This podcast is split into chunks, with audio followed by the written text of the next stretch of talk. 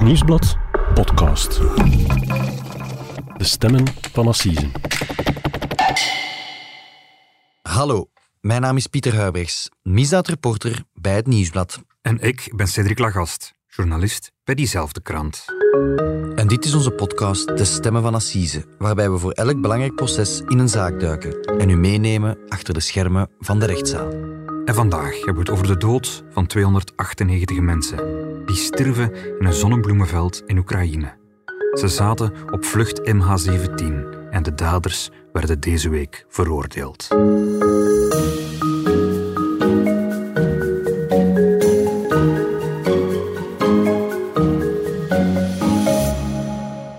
Dag Cedric. Dag Pieter. Cedric, welkom terug op deze mooie vrijdagmiddag in onze podcaststudio hier op Linkeroever. Dankjewel. Alwaar we het opnieuw over een spraakmakende rechtszaak zullen hebben. Okay. Vandaag trekken we naar Nederland en gaan we het hebben meer bepaald over MH17. 2 letters, 2 cijfers. Maar een internationaal begrip geworden.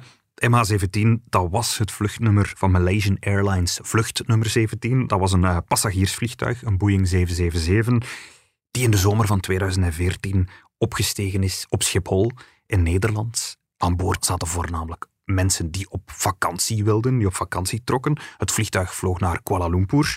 Ze zouden daar met vakantie gaan, maar dat is er nooit toegekomen. Nee, want onderweg is het gruwelijk misgegaan. Het vliegtuig is onderweg neergestort, meer bepaald in Oekraïne. Ja, neergestort, neergehaald, zo is later gebleken. Het vliegtuig is namelijk met een oorlogsraket uit de lucht geschoten. Het vliegtuig vloog nogthans op 10.000 meter hoogte boven het oosten van Oekraïne, zoals hij zegt. En daar was op dat moment een conflict bezig. Hè? Een conflict dat nu, 8 jaar later, eigenlijk nog altijd voortduurt. En dan hebben we het over de Russisch-Oekraïnse oorlog natuurlijk. Mm-hmm. Ja, in zo'n oorlog vliegen natuurlijk heel veel raketten heen en weer. En uiteraard wordt er niet op voorhand gecommuniceerd wie wanneer een raket zal afvuren. Ja, begin er maar aan natuurlijk. Het lijkt mij bijzonder moeilijk om aan te tonen door welke raket precies zo'n vliegtuig geraakt kan zijn. Nee, en dat is eigenlijk exact wat er gebeurd is. Hè. Oekraïne en Rusland, die wezen naar elkaar, die beschuldigden de andere partij ervan dat ze die raket hadden afgevuurd. En ze waren daar allebei heel stellig in. Het heeft ook heel lang geduurd. We zijn nu 8 jaar verder. Maar uiteindelijk zijn de aanklagers in Nederland er toch in geslaagd om heel nauwgezet en precies aan te tonen hoe het neerhalen van dat passagiersvliegtuig gebeurd is. Mm. En ze hebben uiteindelijk 4 mannen voor de rechter gebracht op beschuldiging van de moord van die 298 mensen. Mm-hmm. 2 jaar geleden schreven we als stukken dat het strafproces in Nederland van start ging. Ja. Waarom, Cedric, hebben wij het hier vandaag uitgerekend nu over MH17? Omdat het proces na meer dan 2 jaar eindelijk voorbij is. Gisteren, op donderdag 17 november, is er eindelijk een vonnis gevallen. En dat zou straks wel eens grote internationale gevolgen kunnen hebben.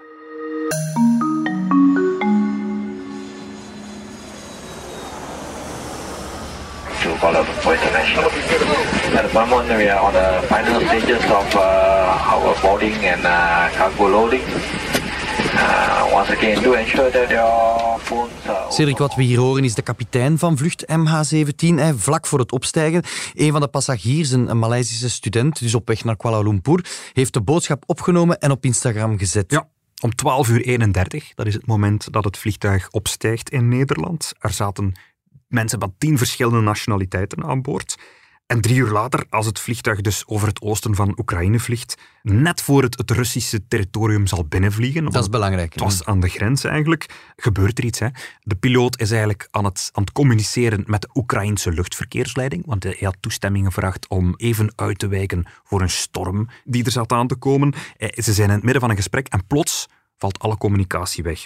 Ze nemen nog contact op met de Russische verkeersleiding. Hebben jullie dat vliegtuig nog gezien? Het is ook niet meer te zien op de radar. Je kent dat wel, zo'n groen stepje dat pim, pim, pim zich voortverplaatst. Het groene stepje is helemaal weg. En later blijkt dat het op dat moment eigenlijk neergestort is op een akker vlakbij het dorpje Roshchynne. Mm-hmm. Later bleek dan dat niet zomaar een stuk Oekraïne was. Dat was eigenlijk het middelpunt van de oorlog. Ja, die oorlog was toen een paar maanden bezig, want in februari 2014 was er eigenlijk een revolutie uitgebroken in Oekraïne. Dat waren jonge Oekraïners die wilden dat hun land toenadering zocht tot Europa. En in het oosten van Oekraïne waren ze het daar niet mee eens. Dat zijn Russisch sprekende Oekraïners. Die wilden aansluiting bij Rusland. Die hadden de onafhankelijkheid uitgeroepen met de steun van het Russische leger. Het Russische leger was ook in Oekraïne binnengedrongen met de boodschap dat ze daar de Russisch sprekende minderheid kwamen beschermen. En sindsdien was er oorlog tussen de twee landen. Hè. Mm-hmm. Cruciale vraag. Mocht die Boeing wel boven dat zeg maar oorlogsgebied vliegen? Wel, die regio, dat is eigenlijk de autosnelweg van Europa naar Azië voor vliegtuigen, zo zou je kunnen zeggen. Want die dag alleen al zijn er precies op die plek wel 160 vliegtuigen gepasseerd. Dus het is niet dat MH17 daar verloren was gevlogen of dat daar toevallig passeerde. Nee, vlak voordien was daar ook al een toestel van Air India gepasseerd. En 1 minuutje achter MH17 vloog nog een ander vliegtuig van Singapore Airlines. Dus het was daar druk. Daar passeerden heel veel passagiersvliegtuigen. En niemand dacht eigenlijk dat een burgervliegtuig dat daar gevaar zou lopen. Hè. Het luchtruim boven Oost-Oekraïne was afgesloten voor luchtverkeer, maar tot aan de grens van 10.000 meter. En het idee was, boven 10 kilometer in de hoogte, daar is het veilig. Mm-hmm. Dus ze dachten dat ze veilig waren, hoog boven een oorlogsgebied. Ja. Maar het neergestorte vliegtuig is dan ook nog eens neergestort in oorlogsgebied. Dat moet natuurlijk onderzocht worden. En dat zal de situatie er niet op vergemakkelijkt hebben.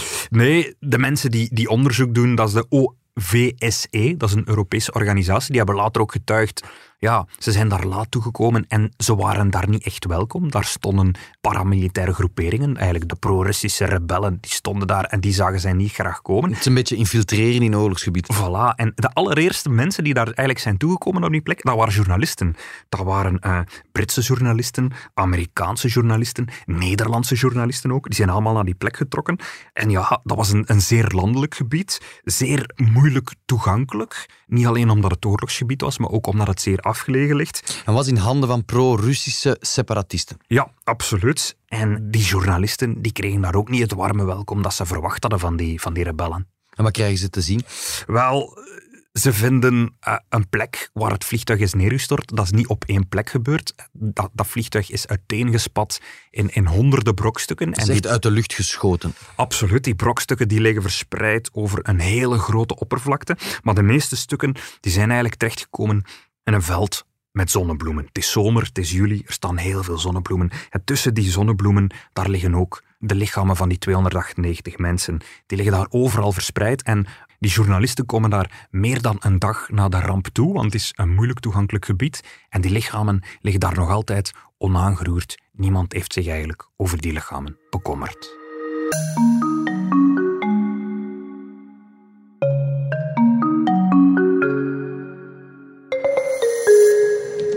Yesterday, Malaysian Airlines flight MH17 took off from Amsterdam and was shot down over Ukraine near the Russian border.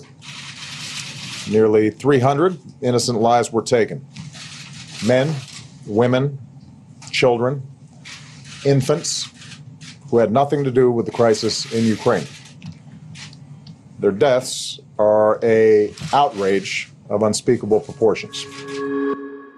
Cedric, we horen het de toenmalige Amerikaanse president Barack Obama zeggen. Het is een schande van ongeziene proporties. Er zaten bijna 300 personen op het vliegtuig, 298 om precies te zijn. Veel mannen, vrouwen, kinderen van wel 10 verschillende nationaliteiten. Ja, er waren heel veel kinderen aan boord. Dat is wat het hele incident bijzonder tragisch maakt. In totaal 80 kinderen. En een van de verhalen was bijvoorbeeld dat van een Australisch koppel. Hun 3 kinderen van 8, 10 en 12 jaar, die zaten aan boord van dat vliegtuig met een opa. Hun ouders, die waren niet mee, die waren in Australië. En die hebben daar natuurlijk dan het vreselijke nieuws gekregen dat hun 3 kinderen overleden waren bij die vliegramp. Mm-hmm. Keer maar ook in Nederland, ja, dat is een nationaal trauma daar geworden. Hè? Absoluut, ja. Het vliegtuig was natuurlijk opgestegen op Schiphol. En het merendeel van de passagiers, onder 93, dat waren allemaal Nederlanders. Het drama was daar een nationale ramp.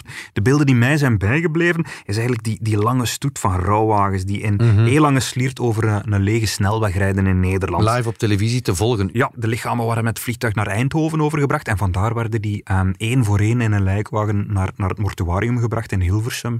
En daarvoor was de snelweg vrijgemaakt. Mm-hmm, impressionante beelden. Nu, wat weinigen weten of destijds wisten, er zaten ook 6 Belgen aan boord. Ja, Er waren 6 Belgen. Het gaat om een Belgisch-Nederlands koppel met een 12-jarig zoontje uit Antwerpen. Een 50-jarige vrouw uit Braschaat, die eigenlijk op weg was naar haar familie in Australië. En dan nog een 54-jarige man uit Wetteren. Ook een tragisch verhaal. Eigenlijk een man die samen met zijn vrouw op reis zou gaan. Maar in de luchthaven in Amsterdam voelt die vrouw haar niet goed. Ze wordt onwel en ze beslist eigenlijk om niet mee te gaan. En ze zegt aan haar man dat hij alleen moet vertrekken, dat ze hem wel achterna zal reizen. Maar bon, ze heeft dus enkele uren na dat vertrek te horen gekregen wat er gebeurd was en dat haar man overleden is. Een veel tragischere speling van het lot bestaat niet, denk ik. Nee, en het 6e slachtoffer, dat was Benoît Chardon. Dat was een Belg die een hotelketen leidde op Bali. En onze collega Mark Liefman, die heeft in 2020, bij de start van het proces, een gesprek gehad met zijn broer Pierre Chardon. Daar kunnen we even naar luisteren. Ik heb hem eigenlijk voor het laatst gezien toen hij dus tijdens een trouwfeest. Ja. Ja, hij is getrouwd eind juni.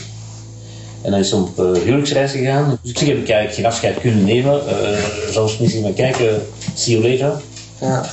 Ja, dat was het. En dan heeft mijn moeder en mijn zus gebeld daar van... op die welbewuste dag. Van kijk, er is iets gebeurd met dat vliegtuig. Maar ik wist ook niet dat hij op dat vliegtuig zat. Dus ik eigenlijk... Dat ging toen nog niet over uw broer dan? Dat was eigenlijk gewoon van er is een vliegtuig in hier. Nee, waarschijnlijk. Waarschijnlijk zit Benoît op dat vliegtuig. Het duurde 5 weken na de ramp voor het lichaam van Benoît Chardon uiteindelijk officieel geïdentificeerd werd. En daarna moest zijn broer Pierre het lichaam zelf ook nog eens identificeren. Hij moest het erkennen als dat van zijn broer. En Benoît is uiteindelijk begraven geworden in Bergen, bij Antwerpen. Dat was een heel zware periode voor de familie, heeft zijn broer verteld. De familie is altijd het onderzoek blijven volgen. Ze werden ook jarenlang op de hoogte gehouden door de Nederlandse onderzoekers. De vraag die ik mij stel, waarom een burgervliegtuig? En wie heeft tenslotte die beslissing genomen? Die 4 mensen die terecht worden gesteld voor dat proces. Ja, voor mij was het echt Poetin en ik blijf erbij. Voor mij is dat duidelijk. Dus, maar dat is Poetin voor u een massamoordenaar? Hè? Voor mij wel, ja. Je zit met een heel moeilijke situatie dat ergens in een oorlogszone een raket de lucht is ingevlogen. Dat heeft een passagiersvliegtuig neergehaald met bijna 300 mensen aan boord. Ja, hoe begin je in godsnaam aan zo'n onderzoek, Cedric? Hoe kan je achterhalen wie die ene raket in oorlogsgebied net op dat ogenblik heeft neergeschoten? Dat was het vraagstuk waar ze voor stonden. Hè? En ook, ja, je zit met Russische separatisten, met Oekraïense bewoners.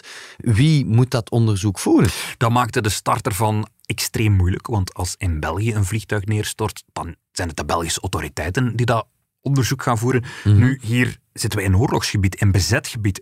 Moet Oekraïne dat onderzoek voeren? Moeten we dat aan Rusland overlaten? Ja, dat lag niet voor de hand. Eigenlijk hebben 5 betrokken landen, dat is eigenlijk de landen van wie er meerdere landgenoten aan boord zaten, die hebben eigenlijk besloten om samen een onderzoek te voeren. En dat waren naast België ook Nederland, Australië, Maleisië en Oekraïne. En uiteindelijk is de leiding van het onderzoek naar het Nederlandse gerecht gegaan. Eerst en vooral omdat dat vliegtuig van op Schiphol vertrokken was, maar ook natuurlijk omdat er heel veel Nederlandse slachtoffers gevallen waren. Mm-hmm, dat klinkt gezien de moeilijke context van de oorlog daar niet zo onlogisch. Ja. Nederlands onderzoek, ja, hoe zijn ze dan begonnen? Wel, zoals we daarnet al vertelden met die rouwwagens, de rouwstoet, alle lichamen zijn naar Nederland overgebracht. Er is een autopsie op die lichamen gebeurd. Maar ook het hele vliegtuig is eigenlijk terug naar Nederland gebracht. Dat vliegtuig was uiteengespat in brokstukken. Die brokstukken zijn allemaal verzameld. En eigenlijk in een hangar in Nederland hebben ze dat hele vliegtuig gereconstrueerd. Als een enorme puzzel eigenlijk. En daar zijn ook beelden van gemaakt. Dat zijn impressionante beelden. Dat is een titanenwerk. Dat is een titanenwerk. Maar dat heeft wel geloond, dat heeft wel gewerkt, want tijdens dat hele proces hebben ze eigenlijk het moordwapen gevonden. Tussen de brokstukken van dat vliegtuig hebben ze eigenlijk stukken van een Buk-tellarraket gevonden. En dat is eigenlijk een raket die vanuit de grond wordt afgeschoten door een luchtafweergeschut. Eigenlijk luchtdoelraketten worden afgeschoten. Tot meer dan 10 kilometer hoog. Absoluut. En meer nog, ze hebben deeltjes van die raket teruggevonden in de cockpit van het passagiersvliegtuig. En ze hebben zo kunnen reconstrueren waar de inslag is gebeurd. En het vliegtuig is eigenlijk geraakt in de neus. Aan de linkerkant, 4 meter boven de neus. Daar is de raket ingeslagen. Dus doelbewust afgeschoten richting de cockpit van het vliegtuig. Absoluut. Om dat aan te tonen, ja, dat is onwaarschijnlijk strafonderzoekswerk. Ja, maar het gaat nog verder. Ze hebben ook de zwarte doos van de Boeing in handen gekregen. Je weet, Pieter, elk vliegtuig dat beschikt over een zwarte doos. Die is eigenlijk oranje. Maar bon, dat is een soort toestel dat alles registreert van wat aan boord gebeurt. Dat registreert alle vluchtgegevens, maar dat registreert ook geluid. En in de cockpit van het vliegtuig waren eigenlijk 4 microfoons ingebouwd. En die microfoons hebben eigenlijk het geluid van de inslag van die raket geregistreerd. En op basis van die 4 microfoons hebben ze eigenlijk kunnen vaststellen dat het geluid van links naar rechts ging. Dus ze hebben kunnen vaststellen dat de raket van links kwam. En meer nog, ze hebben zelf de plek kunnen bepalen van waar die raket zou moeten afgeschoten geweest zijn. Ook dat is extreem knap speurwerk natuurlijk. Zijn die Nederlanders eigenlijk zelf naar de rampplek kunnen gaan? Wel, ik heb al gezegd dat de toegang tot de plek dat heel moeilijk was. 2 weken na het drama zijn daar inderdaad ook onderzoekers geweest, maar die zijn daar niet lang kunnen blijven. Ja, het was daar oorlog natuurlijk. De oorlog werd niet on hold gezet. Nee, voilà. En uiteindelijk is de doorbraak in heel dat onderzoek uit een heel andere hoek gekomen. Eigenlijk hebben ze het onderzoek vanuit Nederland gevoerd en dan vooral via sociale media. Via Facebook, Twitter, Instagram? Absoluut. En ook heel veel Russische sociale media, zoals VKontakte bijvoorbeeld. Dat is zeg maar de Russische Facebook. En via foto's en video's die ze gevonden hebben op het internet en die ze hebben toegestuurd gekregen. De periode vlak na de ramp hebben ze eigenlijk 350 miljoen webpagina's allemaal opgeslagen. Sociale eerste onderzoeksdaden. Ja, alles wat op het net allemaal verscheen tijdens die eerste uren, dat hebben ze allemaal opgeslagen. Dat ging over berichten, teksten, maar ook heel veel foto's en video's. Ze hebben dan ook nog een oproep gedaan dat iedereen ter wereld die ergens foto's of video's ergens op internet zag die belangrijk zou kunnen zijn, dat ze die ook aan hen zouden kunnen bezorgen. Ze hebben uiteindelijk ook honderden foto's en video's gekregen. En op enkele van die foto's was een Buk rakettenwerper te zien. En toen werd het interessant. Natuurlijk, daarmee weten we nog niet dat dit de rakettenwerper is geweest die het vliegtuig heeft neergehaald. Nee, en je kunt het misschien vermoeden, maar je moet het vooral kunnen bewijzen. En dat bewijzen, dat is een werk van heel lange adem geweest. Ze hebben zelf een digitaal kruimelspoor gevolgd, zeggen ze zelf. Wat hebben ze gedaan? Wat bleek? Die Buk rakettenwerper, die werd gefotografeerd en gefilmd terwijl hij op een aanhangwagen stond. En dat was in de dagen voor de ramp eigenlijk. En hij werd daarmee verplaatst door Oekraïne. En ze hebben eigenlijk aan de hand van die foto's kunnen helemaal reconstrueren hoe die rakettenwerper vanuit Rusland helemaal tot in het oosten van Oekraïne is gereden, tot op de plek van waar hij zijn eerste boekraket zou hebben afgeschoten. Ze hebben dat eigenlijk chronologisch en geolocatiegewijs gereconstrueerd. Ja, en dat is soms heel straf gegaan. Want bijvoorbeeld, je krijgt een foto met die rakettenwerper op, maar daar staat niet bij waar die foto is genomen of wanneer. Ergens ten velde. Ja, en dan moet je gaan zoeken naar hele kleine details die kunnen zeggen waar die foto genomen is. Bijvoorbeeld een bordje met een straatnaam op of een groot reclamepaneel dat daar staat. Bijvoorbeeld, ze hebben een van die foto's, daar hebben ze een datum kunnen opplakken, doordat op die foto ook een benzinestation te zien was. En dat benzinestation afficheerden ze prijzen. En ze hebben kunnen achterhalen op welke dag er die prijs precies daar aan de pomp gold. Dus hebben ze daarop een datum kunnen plakken. Ook soms hebben ze het uur van een foto kunnen bepalen door de schaduw. Er is een foto van die wagen die door Oekraïne rijdt. En aan de hand van een schaduw hebben ze kunnen bepalen dat die foto genomen is tussen 8:48 en 9:32 ochtends. Dat is heel straf allemaal, maar dat is natuurlijk nog niet het moment van de ramp. Nee, dat is nog niet het moment van de ramp, maar op dat moment hebben ze dus wel al de route van die rakettenwerper. Van hoe hij van het Russische Kursk helemaal naar Oekraïne is gekomen. En uiteindelijk hebben ze ook een foto gevonden van vlak na het moment waarop die raket is afgeschoten. En op die foto is nog het condensspoor te zien. Zeg maar, de rookpluim van de pas afgeschoten raket. Straf. De raket staat er niet meer op, wel nog het kleine witte rookpluimpje van de raket die vertrokken is. En later vinden ze nog foto's van die rakettenwerper na de ramp en daarop ontbreekt 1 raket. Dus ze kunnen zeggen, die rakettenwerper heeft op dat moment 1 raket afgeschoten. Ja, en door deductie komen ze dan bij die rakettenwerper en ook bij de mensen die die rakettenwerper bestuurden en die die raketten hebben afgeschoten. Ja, en hoe hebben ze die mensen gevonden die met die rakettenwerper reden? Wel, Ze ontdekken dat er 2 telefoontoestellen in die rakettenwerper ook aanwezig waren. En hoe weten ze dat? Omdat ze de route van die auto kunnen reconstrueren. En ze zien dat op hetzelfde moment 2 gsm-toestellen dezelfde weg afleggen, omdat ze telkens verbinding maken met Oekraïense gsm-masten. En dus concluderen ze, die gsm's die dezelfde weg afleggen als die rakettenwerper, dat zijn de mensen die aan boord zijn. En ze hebben aan de hand van die telefoonnummers dan ook daar een naam op kunnen plakken. Ja, ik heb het al meermaals gezegd tijdens deze podcast, maar wat een onwaarschijnlijk speurderswerk. Ja. We komen dan bij de daders. Wie zijn die daders? Wel, na heel lang onderzoeken heeft het Nederlandse gerecht in 2019 4 mannen aangewezen als de daders. Dat is 5 jaar na de feiten. Ja, dat gaat om 3 Russische militairen en 1 Oekraïner. Een Oekraïner die deel uitmaakte van een pro-Russische militie. Dat gaat om Igor Girkin. Dat was een voormalige kolonel van de Russische geheime dienst. En op het moment van de aanval was eigenlijk de hoogste Russische militair aanwezig in Oekraïne. In dat gebied of in heel Oekraïne? In Donetsk, in Oost-Oekraïne. En hij was daar eigenlijk de zelfverklaarde minister van Defensie van de pas uitgeroepen Volksrepubliek Donetsk. En wie zijn die 3 anderen? Die anderen zijn zijn rechterhand Sergei Dubinsky, dienstassistent Oleg Pulatov en dan nog de Oekraïense garnizoenscommandant Leonid Sharchenko. Waar ik mee blijf voorstellen, Cedric, ja, waarom hebben die Russen eigenlijk een Maleisisch passagiersvliegtuig uit de lucht geschoten? Dat kunnen we een beetje inschatten doordat de Oekraïense geheime dienst ook telefoongesprekken heeft onderschept tussen die 4 mannen. En daarop is te horen hoe dat de Russen eigenlijk klagen over aanvallen van het Oekraïense leger. Ze worden onder meer beschoten vanuit helikopters en ook gebombardeerd uit gevechtsvliegtuigen. En ze klagen daarover en ze zeggen eigenlijk dat ze een Buk nodig hebben. Dat Rusland hen een Buk moet leveren om vijandige vliegtuigen neer te schieten.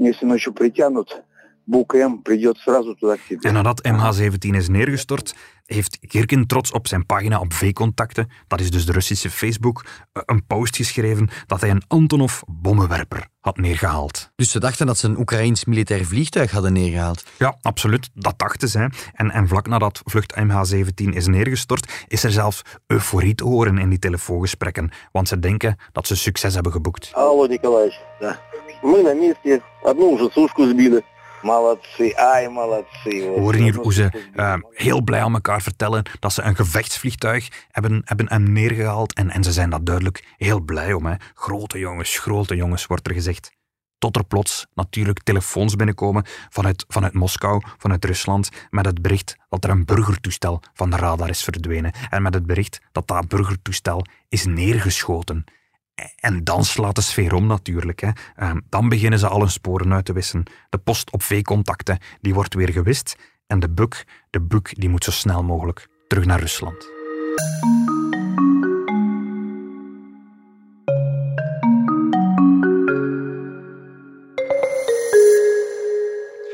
Goedemorgen, dames en heren. De openbare zitting van de rechtbank Den Haag, zittinghoudende in het Justitieel Complex Schiphol, in de strafzaak MH17, is hierbij geopend. Velen hebben lange tijd uitgekeken naar deze dag. De dag waarop de strafzaak MH17 begint. Cedric, we hebben het bij het begin van deze podcast al aangehaald. Hè? De reden waarom dat we nu deze podcast brengen, ja, is omdat er een rechtszaak wordt gevoerd en omdat er deze week een uitspraak is geweest. We hoorden hier voorzitter Hendrik Steenhuis op de allereerste zittingsdag, die dateert van 9 maart 2020, dus bijna 2,5 jaar geleden. Ja. Het zijn de 4 mannen van daarnet die terecht staan. Ja, ze worden van 2 dingen verdacht. Van het doen verongelukken van vlucht MH17, met de dood tot het gevolg. En daarnaast wegens de moord op 298 mensen. Alle mensen die in het vliegtuig zaten natuurlijk. Hè. En dat proces is dus van start gegaan in maart 2020, zoals je zegt. En het liep tot deze week. En met die 4 verdachten op de beklaagde bank? Nee, het is een proces dat eigenlijk onder grote internationale aandacht verloopt. Maar al die camera's, al die fototoestellen, die zijn gericht op 4 lege stoelen. Hè. Er staat een lege beschuldigde bank. De 4 zitten in Rusland. Ze hebben geweigerd om naar Nederland te komen voor hun proces, om terecht te staan. Nederland heeft een uitlevering zelfs niet gevraagd, omdat Rusland het toch zou weigeren. En 1 van hen, Oleg Pulatov, die heeft wel een Nederlandse advocaat onder de arm genomen. Dat is advocaat Boudewijn van Eyck. Mm-hmm. In weerwil van de titel van onze podcast, ja, is het geen assiseproces? Nee, het is een rechtszaak naar Nederlands recht. In Nederland kennen ze dat niet, assiseprocessen. Ze kennen dat niet, de volksjury. Het is een groot proces. En ook alle burgerlijke partijen, alle slachtoffers, die hebben ook het recht gekregen om te spreken. Dus dat is bij een correctioneel proces bij ons niet de gewoonte. Daar is dat wel zo. Er zijn meer dan 90 mensen uit 8 landen die allemaal gedurende 3 weken lang allemaal de tijd hebben gekregen om te komen getuigen. Dus je luistert naar hun verhaal. Ja, ze hebben mogen vertellen wat die aanval eigenlijk allemaal in hun leven teweeg heeft gebracht. En de rechtszaak is uiteindelijk geëindigd met de strafeis van de Nederlandse aanklager Manon Ridderbecks. Zij heeft uiteindelijk 4 keer levenslang gevraagd. De feiten zijn naar een aard zo ernstig en de gevolgen zo groot dat vanuit oogpunt van vergelding alleen de maximale gevangenisstraf past bij het onrecht dat door verdachten is aangedaan. Dat verdachten waarschijnlijk een militair vliegtuig wilde neerhalen, kan daar niet aan afdoen. Ook op het neerschieten van een militair vliegtuig met dodelijk gevolg staat een levenslange gevangenisstraf. Ja, de 4 beklaagden zijn er niet. Hè. Die zitten veilig en wel in Rusland. Hebben ze op een of andere manier iets laten weten? Wel, één heeft dus een advocaat aangesteld. Maar eigenlijk alle 4 hebben ze al gereageerd in interviews in de Russische media. En die interviews, dat zijn meestal video-interviews, die zijn ook getoond in de rechtszaal. En alle 4 zeggen ze daar eigenlijk, we hebben daar niks mee te maken. Ik was op dat moment ergens helemaal anders.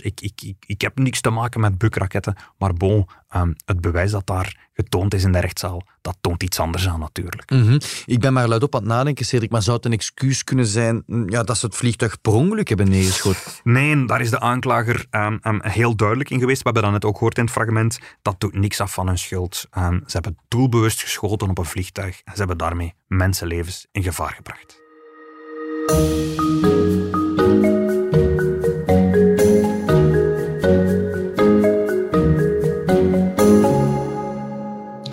De rechtbank is van oordeel dat de MH17 is verongelukt door het afvuren van een boekraket vanaf een landbouwveld nabij Pervomijski. Met als gevolg dat daarbij alle 283 passagiers en 15 bemanningsleden om het leven zijn gekomen. Deze mondelinge uitspraak zal ongeveer 1 uur en 3 kwartier gaan duren en niet worden onderbroken door een pauze.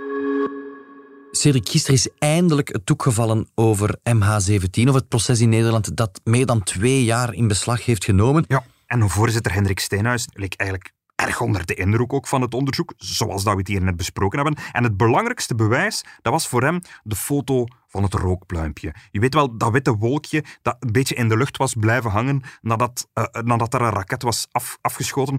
Dat was voor hem het bewijs, zei hij, dat er daar op dat moment met een Buk geschoten was.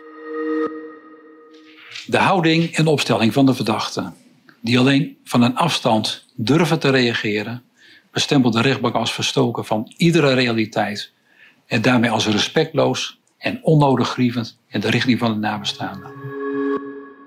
De verrassing donderdagmiddag was eigenlijk dat 1 van de 4 is vrijgesproken. Dat is dus de Rus Oleg Pulatov. Pulatov, hij was de overste van een Oekraïense commandant, van Leonid Sharchenko. Maar die laatste was zo geduldig dat hij eigenlijk zelf meteen naar de hoge Russische militaire bevelhebbers heeft gebeld om zijn Buk te krijgen. En daarmee heeft hij eigenlijk zijn chef buitenspel gezet. En dat is nu het grote geluk van Pulatov. Hè. Hij was niet de spil, oordeelde de rechter. De 3 anderen hebben alle 3 levenslang gekregen. De rechter heeft ook een onmiddellijke aanhouding bevolen en ze moeten samen 16 miljoen euro betalen aan de nabestaanden van de 298 slachtoffers. Maar deze mannen zullen dus wel de morele verantwoordelijkheid dragen voor de dood van 298 mensen. Wel, zij niet alleen, hè? Want iemand anders heeft dus op de knop geduwd. Mogelijk komt daar ooit ook nog een proces over. Maar daarnaast wijst Nederland ook naar Rusland. Want Nederland heeft Rusland eigenlijk aansprakelijk gesteld voor het neerhalen van MH17. En nu dat er eigenlijk ook 2 Russische militairen zijn veroordeeld voor de ramp, heeft Nederland eigenlijk de kans om Rusland voor het internationaal gerechtshof te dagen. En dat zou diplomatiek gezien nog eigenlijk veel zwaarder doorwegen.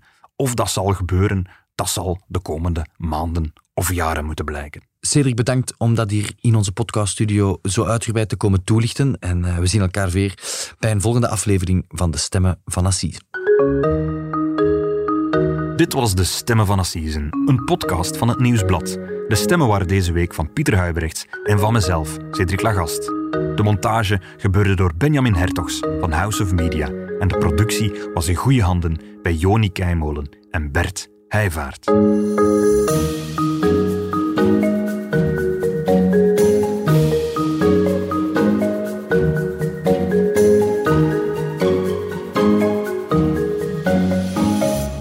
Heb je de andere podcasts van het Nieuwsblad al beluisterd? Seks verandert alles, Het punt van Van Impe, Vrolijke vrekken, Shotcast en De koers is van ons.